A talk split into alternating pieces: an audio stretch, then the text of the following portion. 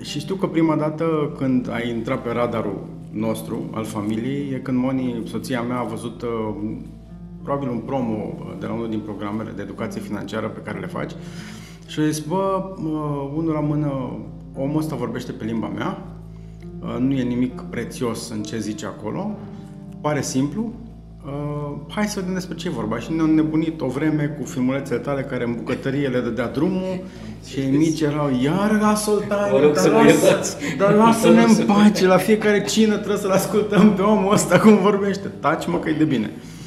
Uh, și încet, încet s-au obișnuit și ei cu, cu ideea de a-și pune niște bănuți deoparte și de a-i împărți uh, și mi s-a părut cu rost. Și în momentul în care am împărțit și bugetul familiei pe pliculețe, pe uh, fond de uh, siguranță.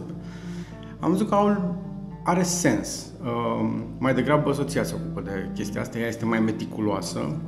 Am văzut la tine pe site că ai inclusiv formularul D I S C cu personalitățile și ne-am dat seama că eu și Moni, de mult ne-am dat seama că am mai făcut discul de multe ori și eu și ea, că noi suntem absolut complementari. Eu sunt D și I, ea este S și C. E... Exact așa sunt eu cu soția. Da, și ea este mult mai atentă la detalii, mult mai răbdătoare cu lucrurile astea. Eu sunt pe făcut bani, pe făcut inițiative, pe cheltuit bani, okay, pe toate chestiile astea. Și am zis, uite ce ocazie de a avea o discuție cu tine, mai ales când am văzut că ai și tu podcastul, podcastul tău, Viața și Banii, ajungem și la subiectul ăla, um, și am zis, hai să, să stau un pic de povești.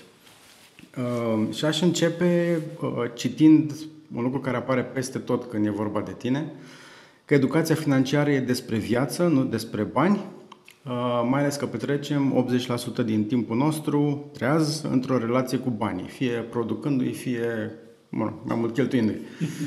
Uh, și prima întrebare e legată de de ce-ul tău. Ai zis că ai învățat pe propria piele, făcând toate prostiile posibile și imposibile legate de bani, uh, mai ales în urma crizei din două mii opt două mii nouă. Care e experiența asta? Ce te-a trezit, ca să zic așa, la, la realitate în urma tuturor prostiilor? Păi, m-a trezit momentul în care mi-am dat seama că mă îngropasem atât de adânc încât nu puteai să mai continui în felul ăla. Și pentru noi a fost acumularea de datorii foarte multă. Ne-a luat, nu știu, foarte puțin timp, un an și jumătate, ca să efectiv să ne îngropăm în datorii, pe la, cam peste tot.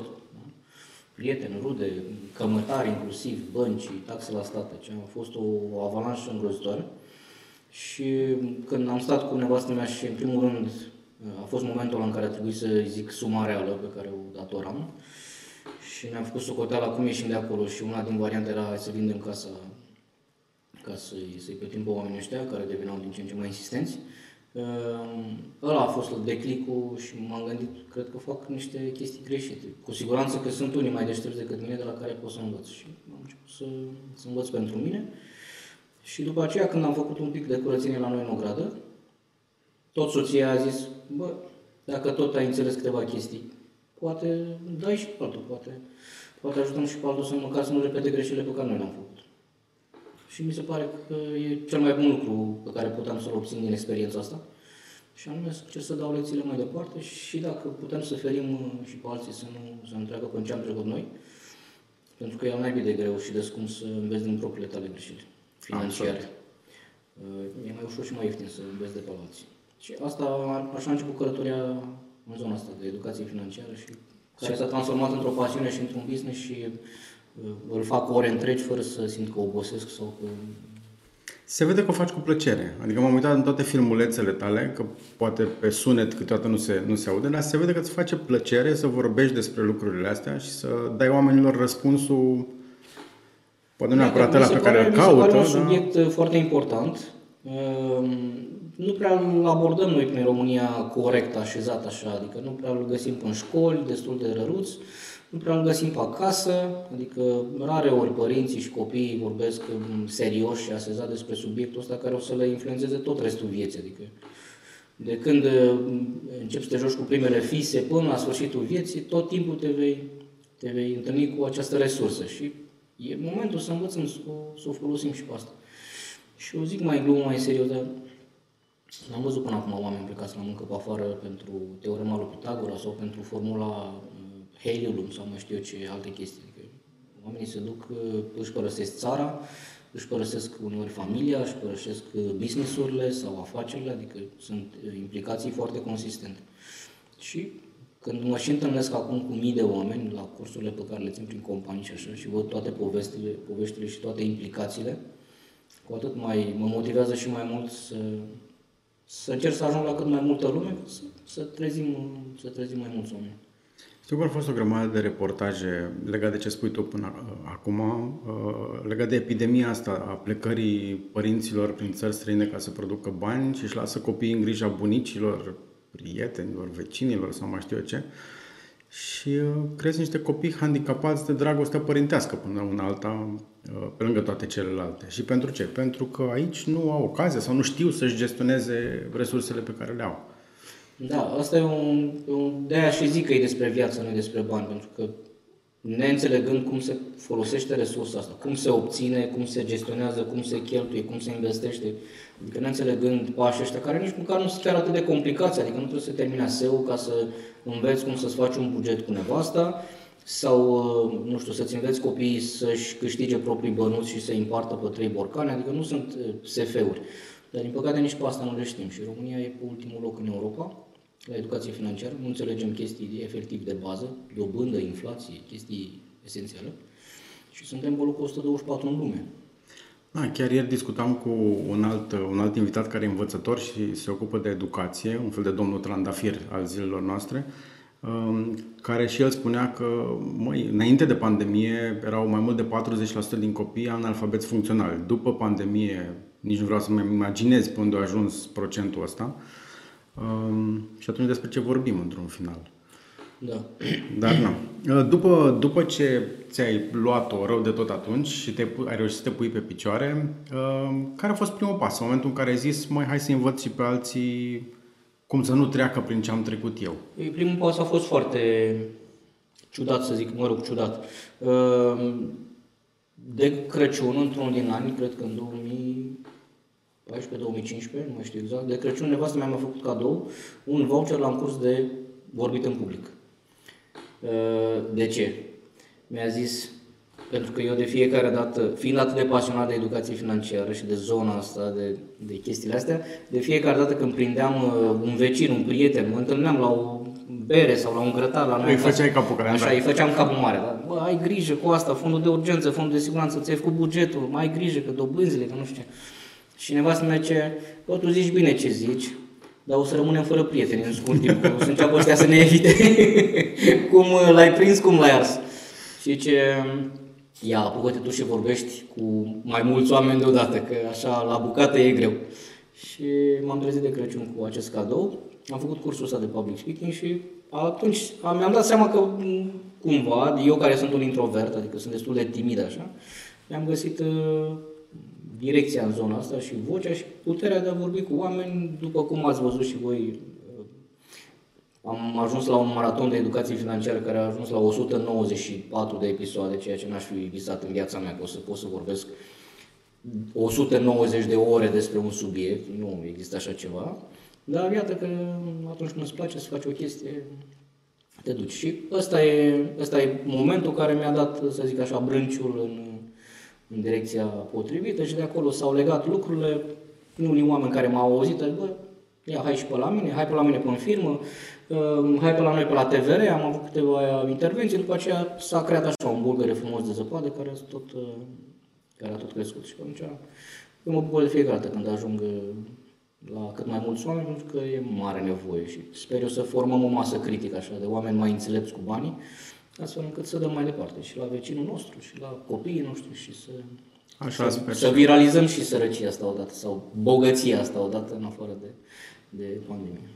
Așa sper și eu. Um, cui te-ai adresat prima dată? Adulților, comunității? Am văzut un lucru care mi-a plăcut iară foarte mult, educarea comunității din care face parte omul cu care vorbești. Um, pentru că evoluția lui depinde și de evoluția celor din jurul lui. Îl trag în jos, îl trag în sus. Corect. Eu am fost la foarte multe cursuri.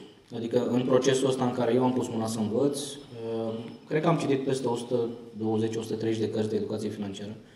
de toate felurile. Ce, ce prindeam uh, și eu le citesc cu pixul în mână, adică mi le și conspectez, ceea ce durează un picuț mai mult. Uh, și după aceea am fost la o grămadă de seminarii și aici și pe afară, adică am încercat să văd ce fac oamenii mai deștepți ca mine. E, și exact asta am observat la mine, în primul rând. Te duci acolo singurel și îți notezi câteva idei, după care te întorci acasă la soție sau la soț și zici, bă, am învățat și eu o chestie acolo, hai să o aplicăm la noi. Rareori găsești același entuziasm, același drive să zici, da, frate, hai să ne apucăm, hai să vedem. Ia zi, ce ți-a explicat ăla? Da, pe obicei... nu am trecut prin aceeași experiență. Exact, de obicei atitudinea este, vrei să-mi schimbi, îmi strici acum feng shui aici, că lasă-mă cu mizeriile astea, că vezi, bagă-ți mințile în cap. Da? După aceea te duci poate la colegii de serviciu sau te duci cu prietenii, stai la un pește, stai la o bere și zici, bă, pe bune, hai să vă învăț și pe voi ceva ce am prins de la, de la cineva mai deștept ca mine. Și de multe ori atitudinea este aceeași. Ce prostii, alea sunt pentru americani, alea sunt pentru englezi, lasă-ne cu vrăjelele astea. Sigur nu funcționează nu la noi. Nu funcționează la noi, nu se poate, nu știu. Deci, în rare ori găsești un grup de suport care să zică, da, frate, hai, ia mă, hai să facem un pic de liniște, să vedem ce a învățat băiatul ăsta. Este o chestie culturală, din păcate, la noi, unde nu prea există suportul ăsta în care zice, ia zi mă, ce idee ai, hai că te ajut și eu, pun și eu umărul. De cel mai multe ori, reacția este... La fiecare idee se găsesc cel puțin douăzeci care zic că nu se poate face. Da?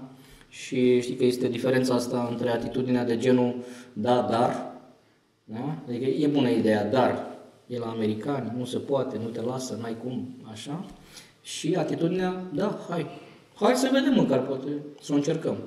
E, ăsta e motivul pentru care eu m-am concentrat pe uh, materiale sau pe educație de comunitate, adică în loc să fac cursuri open unde poate să se înscrie omul stingher și să se ducă acasă să nu aplice nimic, prefer să țin cursuri în companii pentru angajați. Pentru că una e să vorbești cu cineva singur și alta e să vorbești cu un colectiv de oameni, să vorbești cu cei cu care stă la țigară, stă la cafea, e implicat într-un proces sau într-un proiect sau mai știu eu ce.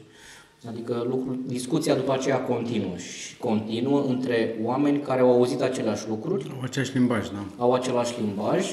Unul a reținut zece la sută, altul a reținut alt zece la sută, altul a reținut alt zece la sută și continuă sinergia asta un pic mai departe și nu se pierde informația și toată motivația. E păcat de ea, știi, că de multe ori citești o carte bună, ești așa dornic să vrei să aplici, vrei să încerci, îți sunt suficiente două palme după cap, una de la partenerul de viață și una de la un prieten și te-ai ai pus capul la loc și ai, ai uitat tot.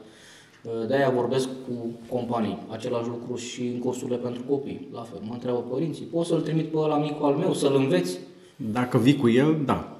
Eu îl învăț, dar o să stăm două ceasuri împreună și dacă tu acasă nu continui călătoria asta și se oprește doar la... Da, ai și tu copii și știi că trebuie să le să-i întrebi dacă s-au spălat pe dinți până la treizeci și șase de ani. Adică nu e ca și când i-ai spus odată când i-au dat dinții și gata, copilul face.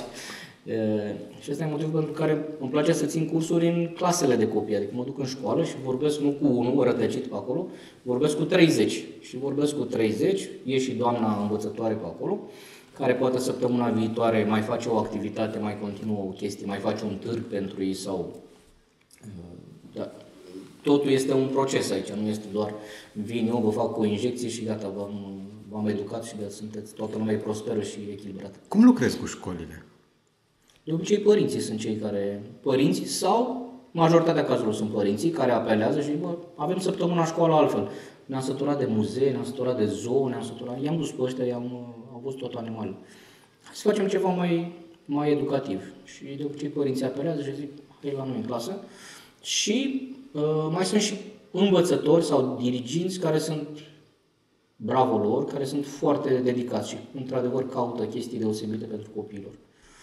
Da? Că de obicei, poate ai observat și la copiii tăi, când e vorba de cine are propuneri, cine are idei, toată lumea ce, da, poate vorbește altcineva, poate aveți alții idei.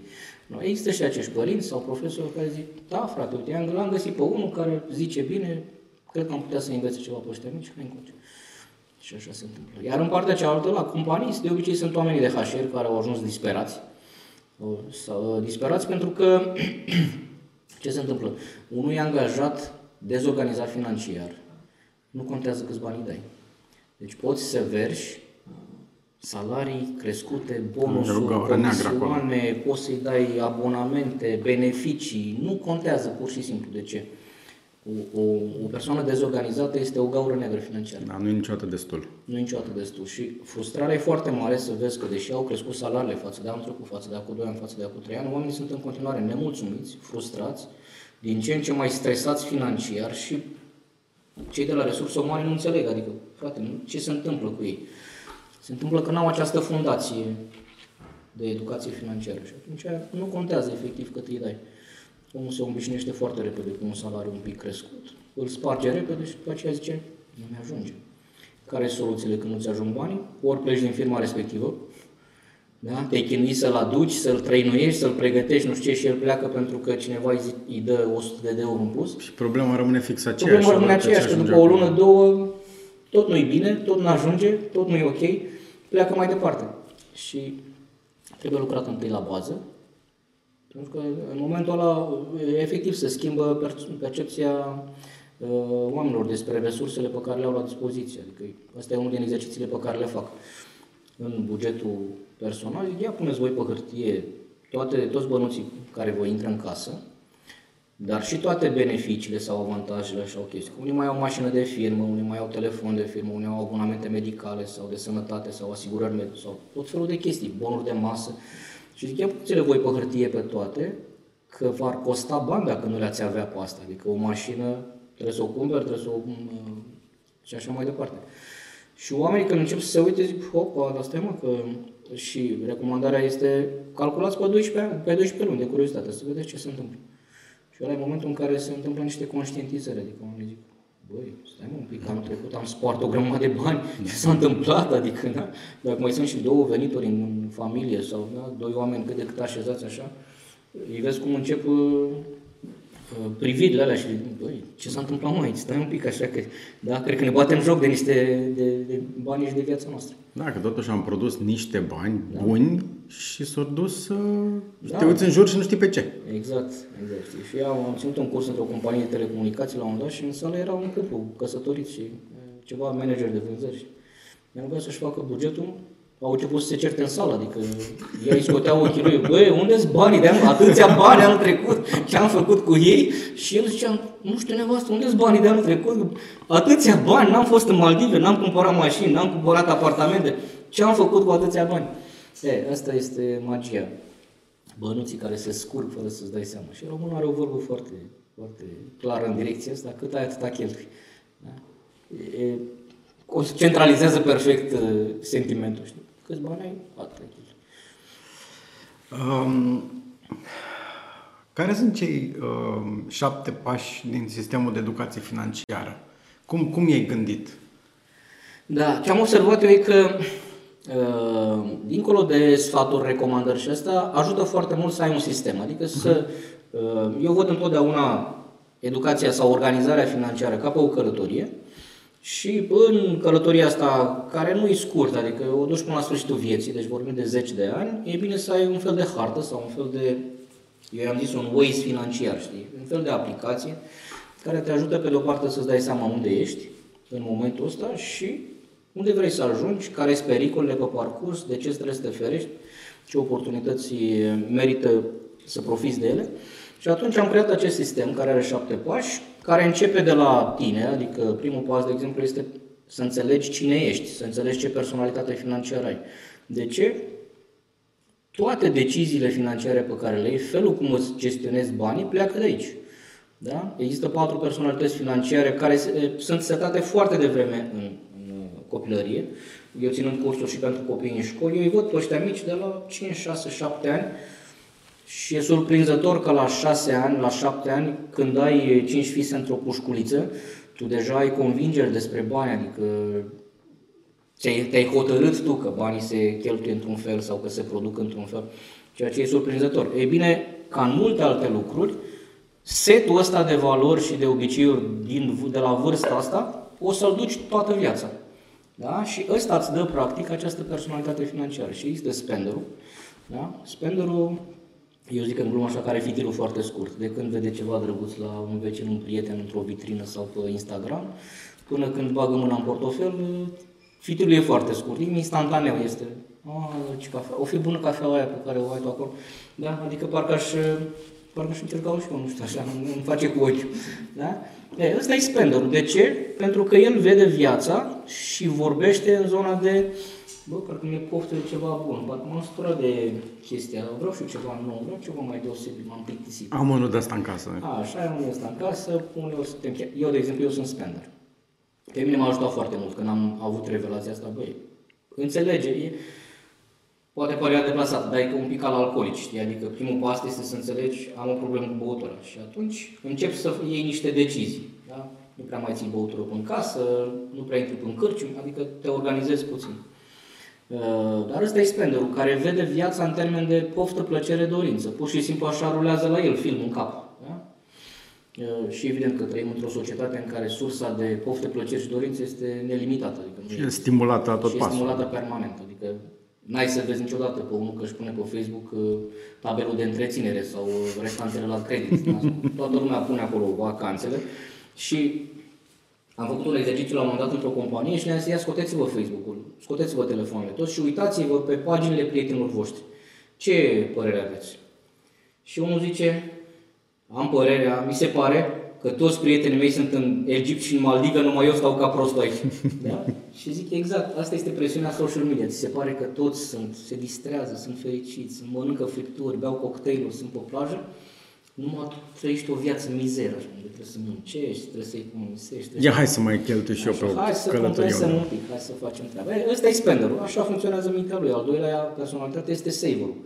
Saverul este cel care vede viața complet altfel, adică o să-l vezi că el vorbește și se gândește, bă, oare merită să dau cincisprezece lei pe o cafea? Am înnebunit la cap. Când dacă există cu doi lei, de ce să dau? Da. Cum poți să faci așa ceva? Am da? Și unul de ăsta în casă. Așa.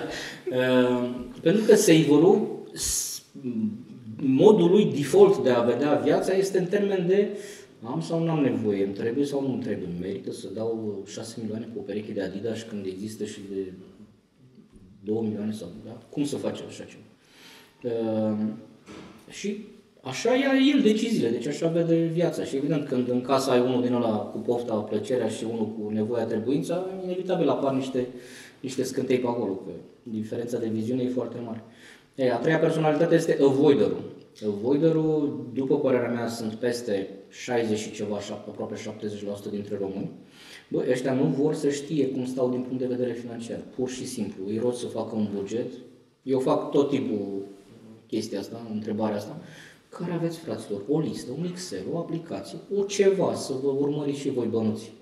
cincisprezece douăzeci la sută de fiecare dată în orice companie. Ei bine, avoiderii, ăștia sunt avoiderii. Nu au un buget, nu se uită cu un extras de cont, nu citesc un contract, semnează ca primarul așa, deși semnează viitorul lor pe următorii treizeci de ani. Și de ce fac asta? Pentru că ei văd viața complet altfel. Uh, ei văd viața în termen de lasă, frate, că vedem când ajungem acolo. Ne descurcăm noi cumva, o să fie bine. Nu o să mi se întâmple tocmai mie, adică, na. Da? Dar e modul lor și chiar discutam cu cineva, oare de ce se întâmplă chestia asta? Se întâmplă de multe ori pentru că în copilărie problemele lor au fost rezolvate de alții și ei nu sunt foarte implicați sau responsabili sau conștienți. Părinții întotdeauna sau cineva din jurul lor a venit așa ca, o, ca un supererou și le-a rezolvat problema și atunci ei, nefiind implicați în problemele respective, și asta evident că se întâmplă cu mulți părinți care vor să-și salveze copiii, să-i bibilească și așa. E, nu consideră important târziu, aspectul ăsta. Exact, mai târziu le creează acest, îi setează în direcția asta că vedem noi atunci, poate apare, se întâmplă o magie, se întâmplă ceva și problemele vor dispărea singurele. Ceea ce, din păcate, în zona asta financiară nu se întâmplă. Pot să vă zic sincer că problemele financiare nu se rezolvă singure. Da? Dimpotrivă, se cam agravează și se adâncesc. Dar marea majoritate sunt avoideri uh, și eu cred că are legătură cu faptul că șaptezeci și patru la sută aproape dintre români nu leagă două salarii unul de altul. Adică nu rămân niciodată cu bani de la unul la altul. Una din cauze este asta. Nu-și urmăresc banii, n-au un buget personal, nu înțeleg pe ce li se duc, ce bani le intră și pe ce li se duc. Aia e cauza pentru care habar nu au ce, ce se întâmplă. A patra personalitate financiară e călugărul financiar. Este cel care are convingeri negative despre bani. ori că banii ochiul dracului, că strică omul, că bogații scoți și lacom și au primit de la părinți sau nu știu ce. La fel, convingeri din copilărie, din familie, din felul cum au fost crescuți și astea sunt gânduri și valori cu care trăiești toată viața. Și e foarte important acest pas, să înțelegi cum funcționezi, cum îți merge, cum îți merge mintea. Al doilea pas, de exemplu, este să-ți înțelegi banii. Iar aici cea mai bun, cel mai bun instrument este bugetul personal. Bugetul personal este o, o radiografie fantastică, care îți arată ce bani îți intră, pe câte picioare financiare stai și după cum ai și tu microfonul ăsta pus pe un trepied, părerea mea este că orice persoană ar trebui să stea pe minim trei picioare financiare, pentru că ăsta e minimul pentru sprijin, pentru stabilitate, un salariu, poate un hobby sau o pasiune transformată într-un proiect, într-un side business, ceva, și o zonă de investiții, un picioruș, eu le spun picioare financiare, un picior pe care îl alimentezi constant, zona de investiții, care o să te sprijine la un moment dat, când o să-ți fie greu. Da? Mai devreme sau mai târziu. Asta înseamnă să înțelegi ce bani îți intră, după aceea în zona de cheltuieli, iarăși bugetul ți arată, iar modelul meu de buget se numește bugetul banilor și al vieții, pentru că nu doar că se calculează pe o lună, îți multiplică pe un an de zile ca să începi să vezi lucrurile la adevărata dimensiune, iar a treia coloană din bugetul ăsta, pe care oamenii pot să-și descurcă, să-și descarce gratuit de la mine de pe site, îți transformă sumele, cifrele le transformă în viață. Adică le transformă în zile, săptămâni sau luni pe care le-ai muncit pentru chestia respectivă. E, ăla e momentul când oamenii se uită și zic,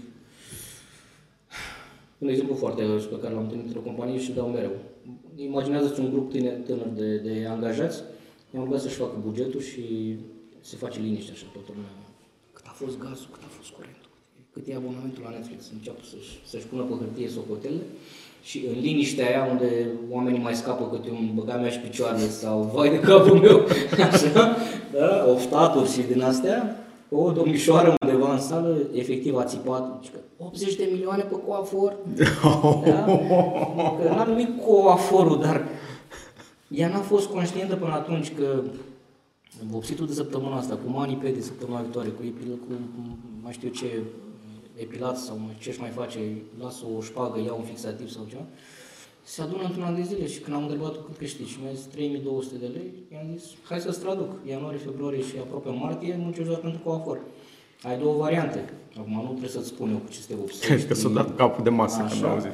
Dar ori produci mai mult, adică ori îți găsești un job care, la nivelul căruia opt mii de lei să fie whatever, să fie mizilic, sau mai umbli la...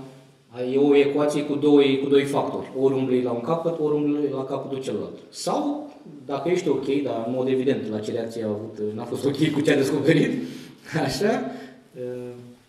Dar conștientizările astea sunt foarte importante. Conștientizările și modelul meu de buget mai dă ceva foarte important. Îți dă niște procente orientative, adică la fiecare categorie, da? Îți zice că cam pe acolo ar fi bine. De exemplu, cheltuielile cu mâncare și cu... sunt cheltuieli vitale, mâncare și uh, sănătate, igienă. douăzeci la douăzeci și cinci la sută, locuința, douăzeci la douăzeci și cinci la sută.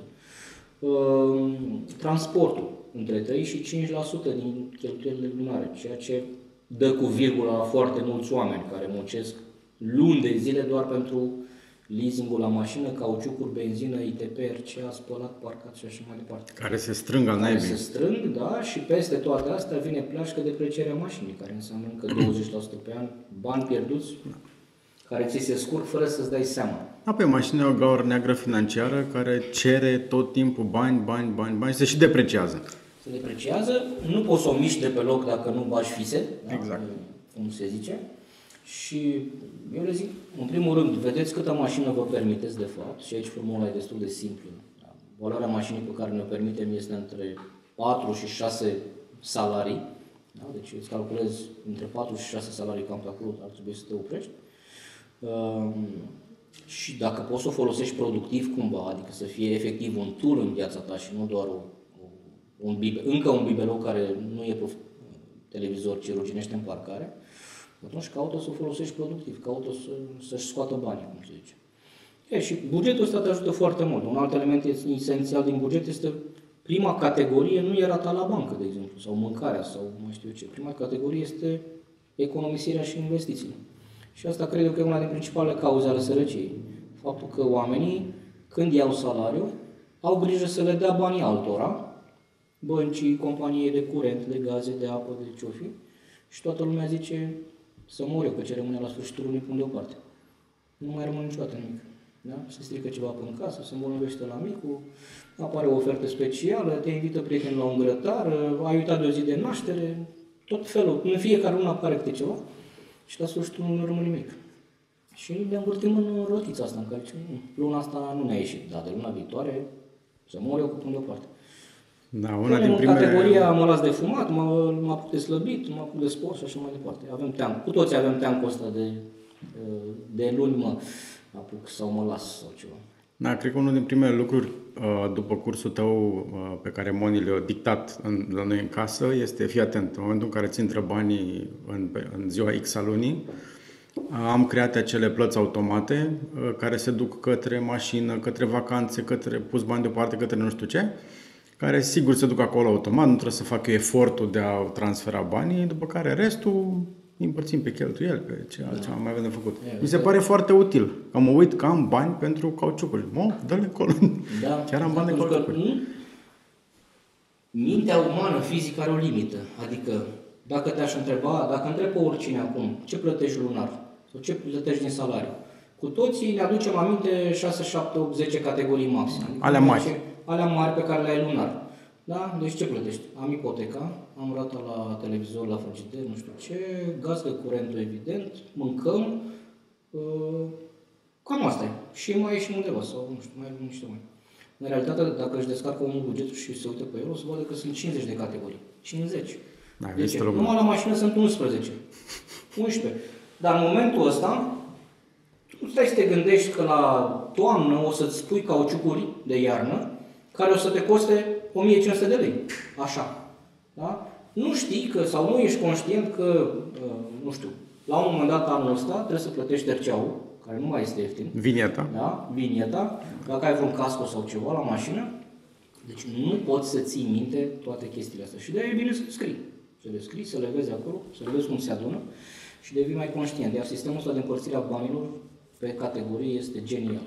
Este genial. De ce? Pentru că e un principiu fantastic pe care eu l-am descoperit la Dave Ramsey, pe care îl recomand tuturor, și anume, spune-le tu banilor tăi unde să se ducă, în loc să te întrebi la sfârșitul lunii unde s-au dus. Unde, frate, unde trebuiau să fie mai mulți, da? Adică, iar în cupluri este jale, da? Pentru că sunt doi oameni, de obicei, cu personalități diferite, da? Și cel mai bun exemplu e personal, adică eu m-am uitat la mine cum era înainte să am un sistem de plicuri. Înainte să împărțim banii pe plicuri, noi țineam toți banii într-un cont sau într-un plic. Și eu mă uitam la banii aia în ziua de salariu, vedeam că sunt și ce am bun, deci luna asta avem o grămadă de bani. Trebuie să schimb și eu cauciucurile la mașină și să mai repar ceva pe la bucătărie sau să mai cumpăr cine știe ce. Nevastă mea se uita la aceiași bani și zicea, bun, deci avem bani luna asta, hai să luăm la copii ceva de îmbrăcare primăvară și poate schimbăm perdelul la dormitor, masura de el. Da. Și erau aceiași. Noi, erau aceiași bani, știi? Noi credeam că o să că mâncăm amândoi dintr-o friptură și ne ajunge o lună de zile. Și evident că la primul hop din ăsta încep să începe scandalul. Adică când soția vine la plic și zice stai mă că au dispărut cincisprezece milioane, ce s-a întâmplat aici? Am pus cauciucuri. Cauciucuri? Dar de ce nu-mi zici și mie? Adică chiar nu puteau să mai aștept o lună de zile, te-ai trezit acum sau viceversa.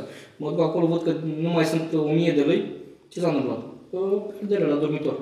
Perdele? Dar alea vechi ce aveau.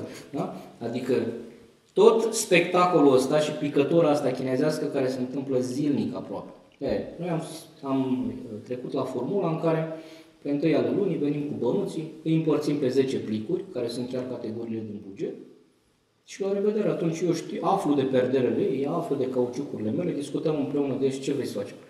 Cauciucuri. Ok, hai că e noiembrie. Bun, tu faci. Tu ce te gândeai? Eu vreau perdele. Poți să mai stăm până la viitoare? Sigur, nicio problemă. Și atunci le facem și discutăm și le așezăm pe toate fiecare la locul. Și eliminăm nouăzeci și cinci la sută din discuțiile inutile de la bancă, care sunt de la prostii, efectiv, și de la surprizele astea pe care ne le tot facem unul altuia, știi? În care ne dăm motiv de scandal. Și după aceea, evident, de aici totul escaladează la Comentarii. De genul, iar ți-ai luat cărți, dar le-ai citit pe alea pe care le aveai. Adică fiecare încearcă să-l atace cu celălalt și să justifice propriile cheltuieli. Dar tu nu te uiți la tine, câte rimeluri ai sau câte rujuri ai, ai cincisprezece nuanțe de roșu. Asta vedem noi ca bărbați, că sunt cincisprezece nuanțe de roșu. Femeile văd cincisprezece nuanțe diferite. Dar exact. Și inevitabilul, de ce nu vorbești cu mine? Exact, exact. Trebuia să-mi zici, da, faci numai de capul tău, nu mă asculți niciodată. Adică sunt niște refrene, că niște șlagăre tradiționale cu care ne-au învățat cel puțin cei căsătoriți sau în cuplu. Cu siguranță sunt, sunt obișnuiți. Dar bugetul personal și cinci minute stat cu partenerul de viață sau stat cu tine efectiv. Da? Pentru că eu ce am observat, angajați tineri, lumea se căsătorește din ce în ce mai târziu sau amână cât mai mult momentul ăsta, dar, dar oamenii se ceartă cu ei înșiși de la bani, adică când bag cardul în A T M și văd o cifră care nu le place, da? Poate ai avut și tu senzația asta, băi, stai mă, că trebuia să fie mai mulți, adică ce s-a întâmplat aici, mi-a furat cineva banii de băcar, nu se poate, eram sigur că trebuie să fie mai mulți. Da? Și atunci încep să ai dialoguri din astea interioare. Bă, aduți aminte ce ai cheltuit? Ți-am zis că luna asta avem alte prioritate. Nu știu ce a fost în capul tău. Da? Trebuia să-i refuz pe colegii aia când te-au invitat în centru vechi să ieși la o bere. Da? Sau la las că luna viitoare o să fac mai bine. Și luna viitoare e exact aceeași poveste. Și ca să eliminăm discuțiile astea interioare sau exterioare, fraților, împărțiți-vă bănuții pe plicuri, chiar când i-ați luat. Plătiți-vă pe voi primii, că după aceea chiar dacă faceți prostii cu restul banilor, neglijent, habar n-am, orice, se întâmplă ceva, măcar faceți cu o parte, măcar ați protejat ceva din bănuțești. Ei, ăsta e pasul doi. Ne-am înțeles pe noi, pasul unu, înțelegem banii. Ce intră, ce iese, pe ce se duce. Pasul trei este să elimini datoriile. Da? Adică să scapi. Pentru că te-ai organizat, o să înceapă să-ți rămână bani. Și acum avem aceste pietre de moară pe care le cărăm cu toții, unele mai mici, unele mai mari. Hai să vedem cum le abordăm corect. Și vorbim de datoriile mici. Vorbim de datoriile mari, de uh, plata ipotecii, care se poate face foarte eficient și foarte rapid, astfel încât să-ți plătești casa în doisprezece cincisprezece ani și nu te scapi și o grămadă de dobânzi. Scap de zeci de mii de euro de dobândă, deci sunt beneficii foarte consistente, nu e ceva așa de feel good, ci este efectiv de feel rich. Da? Uh, asta e pasul trei, să scapi de datorii. După aceea, pasul patru este să-ți consolidezi economiile, adică să-ți faci un fond de urgență pe care trebuie să-l ai orice persoană. Fond de urgență între o mie și două mii de lei cash în casă, pentru mici defecțiuni, mici probleme, mărunțișuri. Și fondul de siguranță, minim trei luni de cheltuieli vitale. Rolul este să te protejeze de probleme nasoale, pierderea locului de muncă, o problemă cu business-ul mai serioasă dacă ești antreprenor. Antreprenorii și zona asta de oameni care au venituri variabile, cu atât mai mult ar trebui să aibă acest fond de siguranță, pentru că la ei nicio lună nu seamănă cu alta. Poți să ai sezon, da? Sezon bun, sezon mai slab. Ca să nu mai vorbim de pandemie, care vorbim de pandemie sau picioarele. De chestii foarte serioase.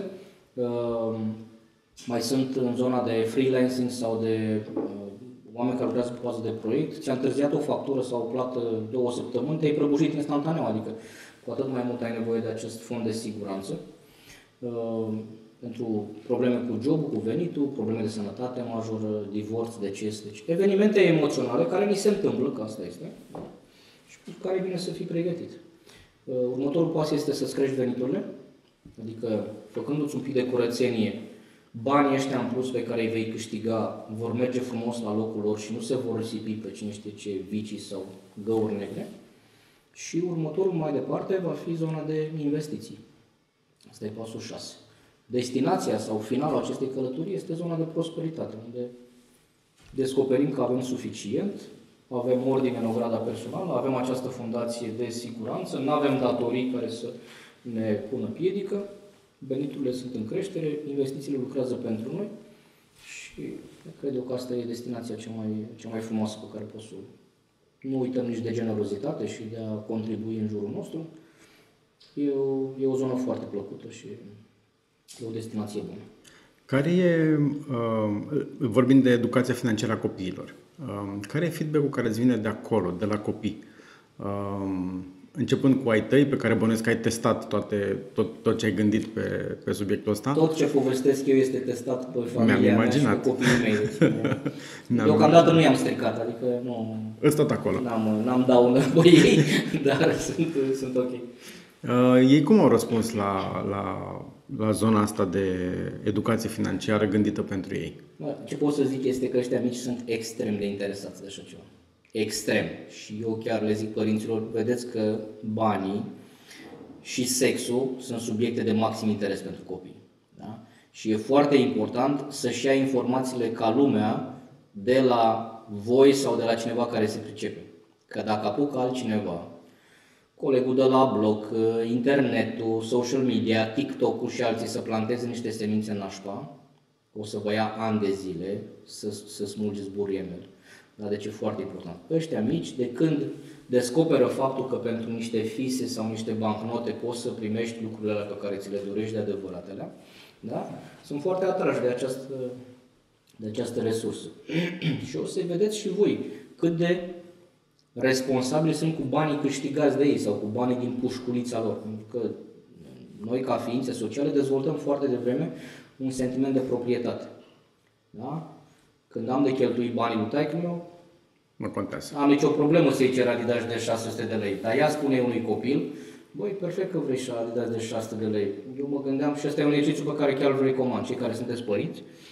Uh, greșeala pe care o facem, cu siguranță că am făcut-o și noi, este când ăla micul zice, tati, vreau și eu, uh, puneți voi acolo lista. Lego, lista Minecraft este, este foarte Lego des menționat. Lego de trei sute, Adidas de cinci sute, hoverboard și toate alea, deci puneți voi, completați spațiile punctate.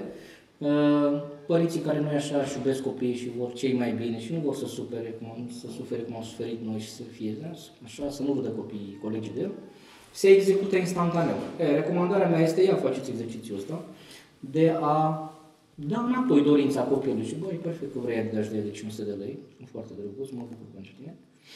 E, noi ne-am gândit la niște Adidas de două sute de lei sau de trei sute, dacă tu vrei de aia de cinci sute, te invit să pui diferența. O să vedeți ce se întâmplă. Da? În momentul ăla copilul face două chestii. Ori își reevaluează dorința și zice, hm, două sute de lei, nu mă nebun la cap. Așa, pentru că pentru ea două sute trebuie să fac niște chestii și recomandarea mea ar fi copilul să facă niște chestii pentru bănuții pe care îi câștigă. Da? Sau dacă e o dorință cu adevărat importantă pentru el și e ceva care chiar e matur, așa este. Nu e doar un moft, l-a văzut pe vecinul cu Adidas și vreau și eu. Că de obicei cam asta se întâmplă. Duce la școală, vine un coleg care zice, ia uite ce Adidas mi-a luat mami, juniorul vine acasă, ți-o dă ție, tu o iei în brațe, în două zile a venit coletul de pe curier, da? Cu Adidas. Copilul n-a învățat nimic din procesul ăsta. Dacă voi o dați înapoi și ziceți, ok, trebuie să pui și tu două sute de lei, în momentul ăla el își reevaluează dorința. Bă, chiar a meritat? Iar dacă merită, o să-l vedeți că el se implică și o să, o să vină cu bănuțul. Să zic, da, mă, uite că am strâns. Da? Și asta e un proces important de evaluare a, a dorințelor respective. Pentru că, alminte, lista de dorințe nu se termină niciodată. Asta e. Da. Deci, faceți un pic de, de ping-pong așa cu dorința asta, mai dați-o un pic înapoi ca să o, să o mai mestece un pic, să o mai evalueze și după aceea vedeți. Dacă a fost un moft, o lasă jos. Dacă e chiar importantă, o să, o să revină. Da. O să revină da. Da, am încercat exercițiul ăsta de a împinge un pic dorințele în timp. Dacă vine și spune, nu știu, vreau o bicicletă nouă sau nu contează ce. Dar chiar ți-o dorești, de ce ai nevoie de asta pe care ai acum ce are, hai să mai vorbim peste trei patru săptămâni să vedem dacă mai, ți-o mai dorești și atunci. De cele mai multe ori se schimbă dorința, se schimbă, dar câteodată rămâne aceeași. Și atunci e clar că e important pentru, pentru el. Vorbesc de spenderul familiei, băiatul meu mai mare de zece ani și zic, am zis ok, nicio problemă, îți dorește o bicicletă mai cu suspensii, mai cu nu știu ce, că îți place ție să mergi off-road, nicio problemă, cât costă, nu știu, opt sute de lei, perfect, facem jumătate-jumătate. Jumătate pui tu, jumătate punem noi, e bine? patru sute de lei, hai să vedem cum facem, că îmi doresc și un P S patru, îmi doresc și nu știu ce și acolo jumătate și deja discuția merge în altă, în altă direcție. Vreau să te întreb legat de micul dresor de lei. Ce înseamnă jocul de sarcini? Jocul de sarcini este un joc pe care nu l-am inventat eu. Am găsit ideea undeva afară, am aplicat-o vreo doi trei ani cu fetele mele când erau micuțe cinci, șase, șapte ani am început noi să jucăm acest joc. Uh, practic ce înseamnă? Este un panou care stă pe frigider, da? Un panou magnetic cu niște sarcini pe care le alegem împreună. Uh, în joc sunt niște stickere, da? Unele sarcini sunt responsabilități naturale ale copilului, deci că sunt lucruri pe care le face gratis, da? Pentru că cu toți avem responsabilități. Dar de exemplu, să-și facă patul, să-și facă, facă patul, ordine curat, în cameră. Ca principiu, uh-huh. Deci evident, puteți să vă faceți singurei jocul ăsta acasă, de uh-huh. curiozitate.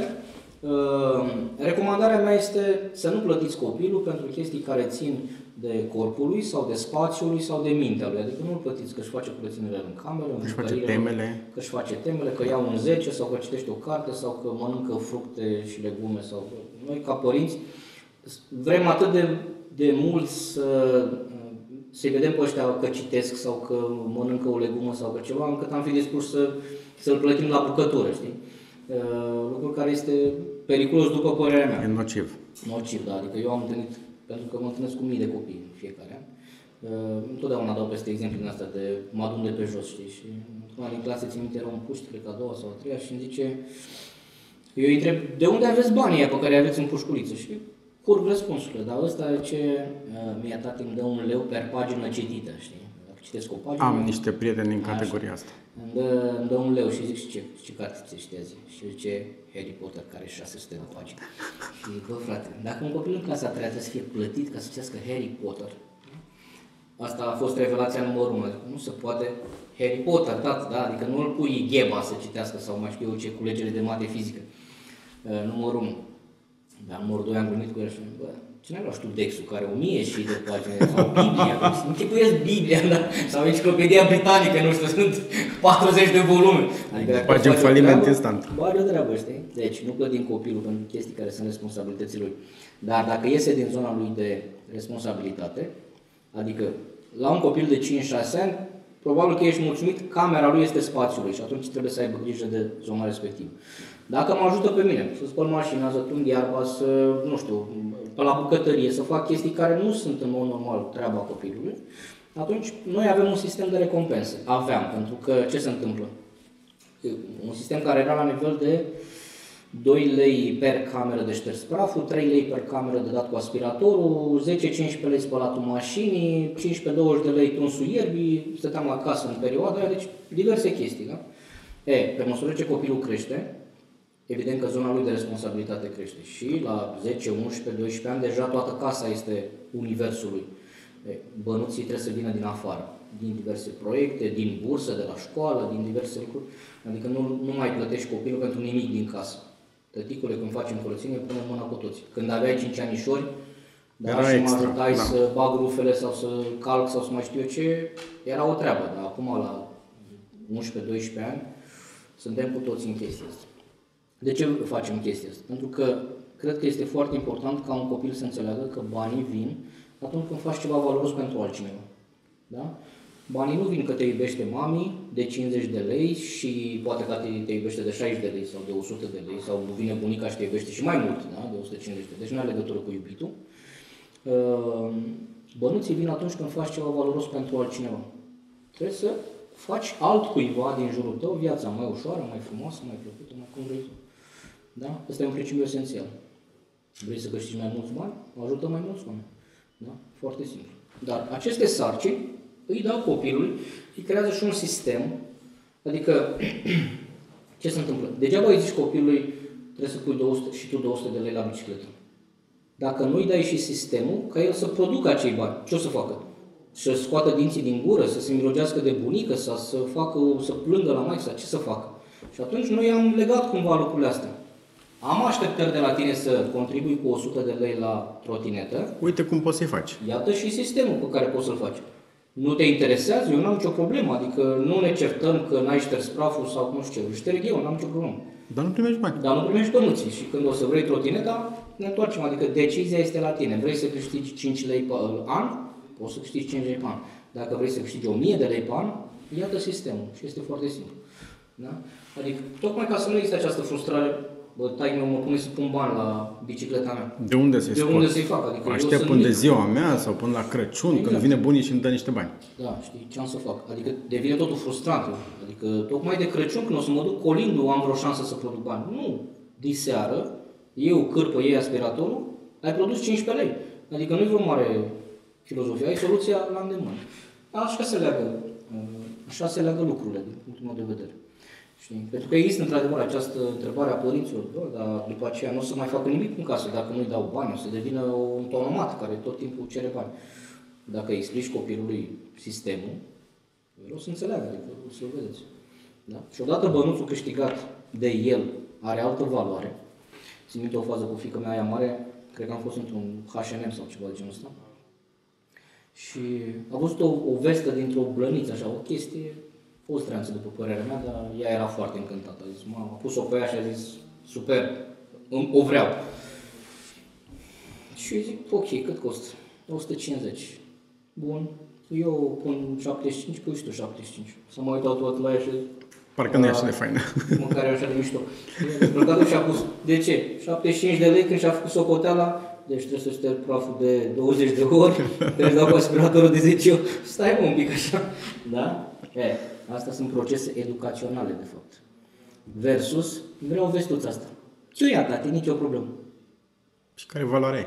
Nu s-a întâmplat nimic altul. Da? Deci copilul crede că pică vestuțele din cer, telefoanele, bicicletele. Da? Tot ce are de făcut este să facă ochii mari și să, să se muție un pic.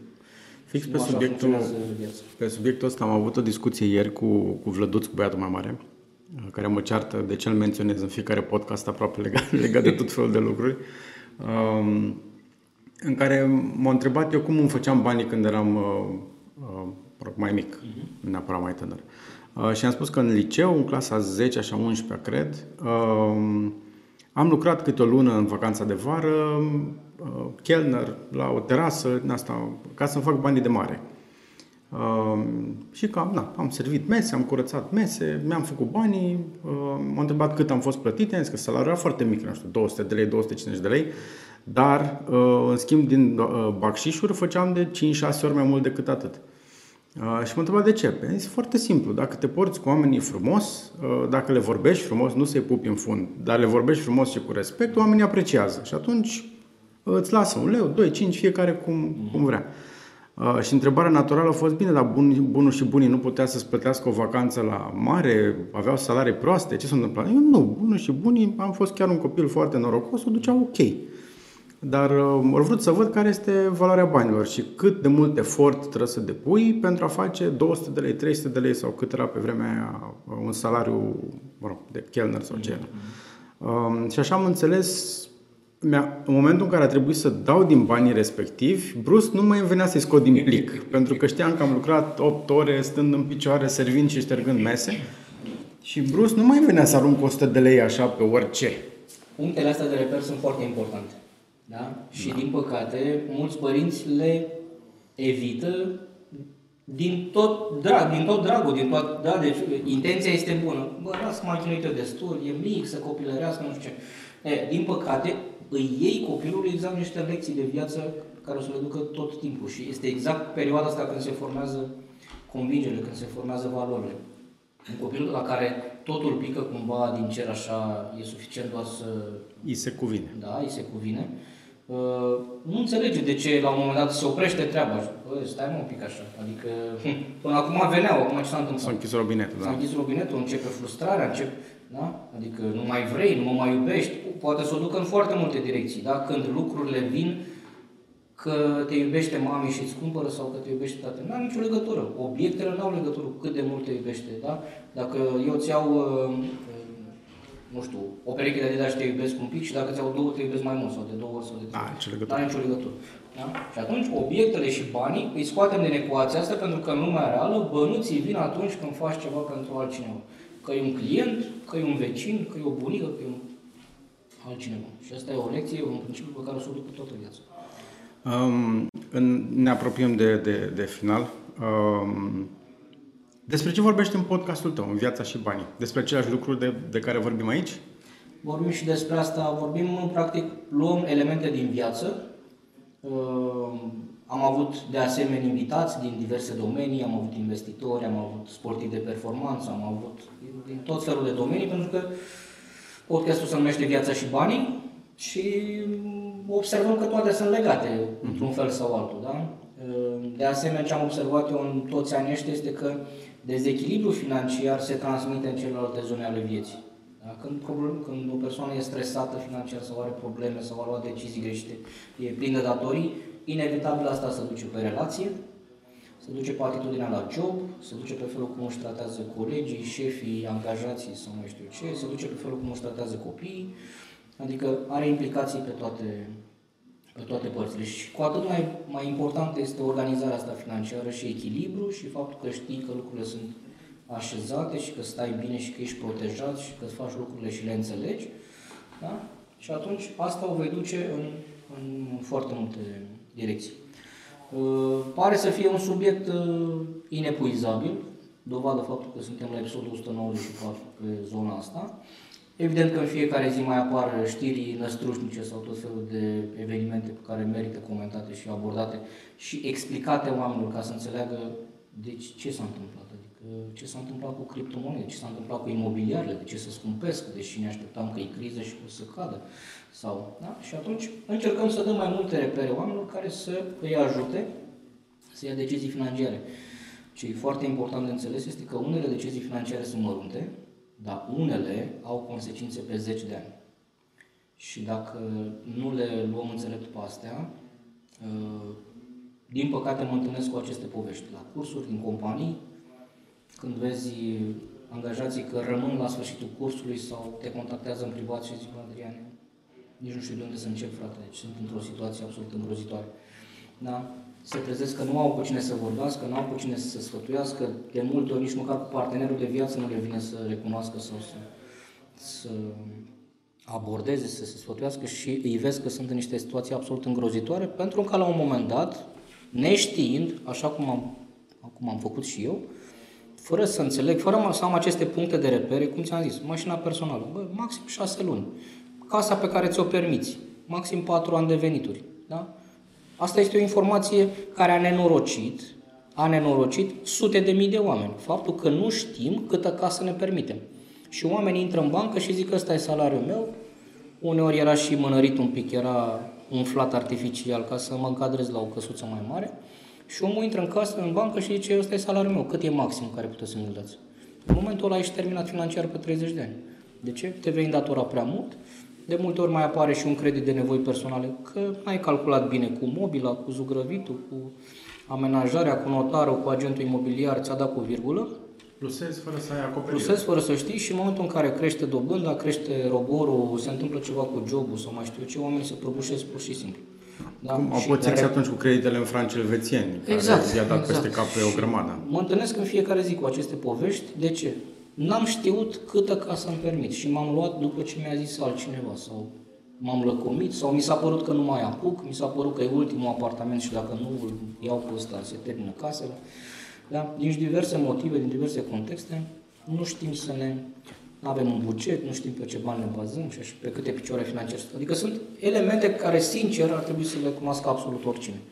Eu le-aș include în programă de liceu, de facultate, le prezint eu în, în cursurile pe care le fac, dar ar trebui să le știe din ce în ce mai multă lume, tocmai ca să ne ferim de propriile uh, greșeli. Uh, o ultimă întrebare, cum, uh, cum vezi tu zona asta de uh, risc, dar nu mă refer la investiții neapărat, sau la te arunca să-ți iei o casă mai mare sau o mașină mai, uh, mai nu știu cum. Uh, sunt, am, am prieteni care uh, chiar le-am povestit că uite vine Adrian, stăm de povești despre toată partea asta cu educație financiară, da, am auzit și eu de el, știu povestea cu plicurile, cu toate alea. Uh, ei, uh, pe de-o parte, uh, înțeleg valoarea și fac o parte din lucrurile pe care, pe care le povestești. Pe de altă parte zic, mă, dacă nu m-aș fi aruncat un pic mai sus decât puteam duce, n-aș fi făcut niciodată X Y Z și m-am descurcat pentru că știam eu că s-ar putea să vină niște proiecte care să acopere riscurile pe care am încercat să mi le asum. Dar pe de altă parte și asta presupune un fel de planificare, că știi că îți vin niște proiecte și atunci ok, îți permiți să te arunci un pic mai, mai mult la o vacanță, mai scumpă la o mașină sau mai, mai știu eu ce. Um, Și asta vreau să te întreb, tu cum vezi zona asta de risc a oamenilor care câteodată se aruncă un pic dincolo de, de unde li se termină plapuma?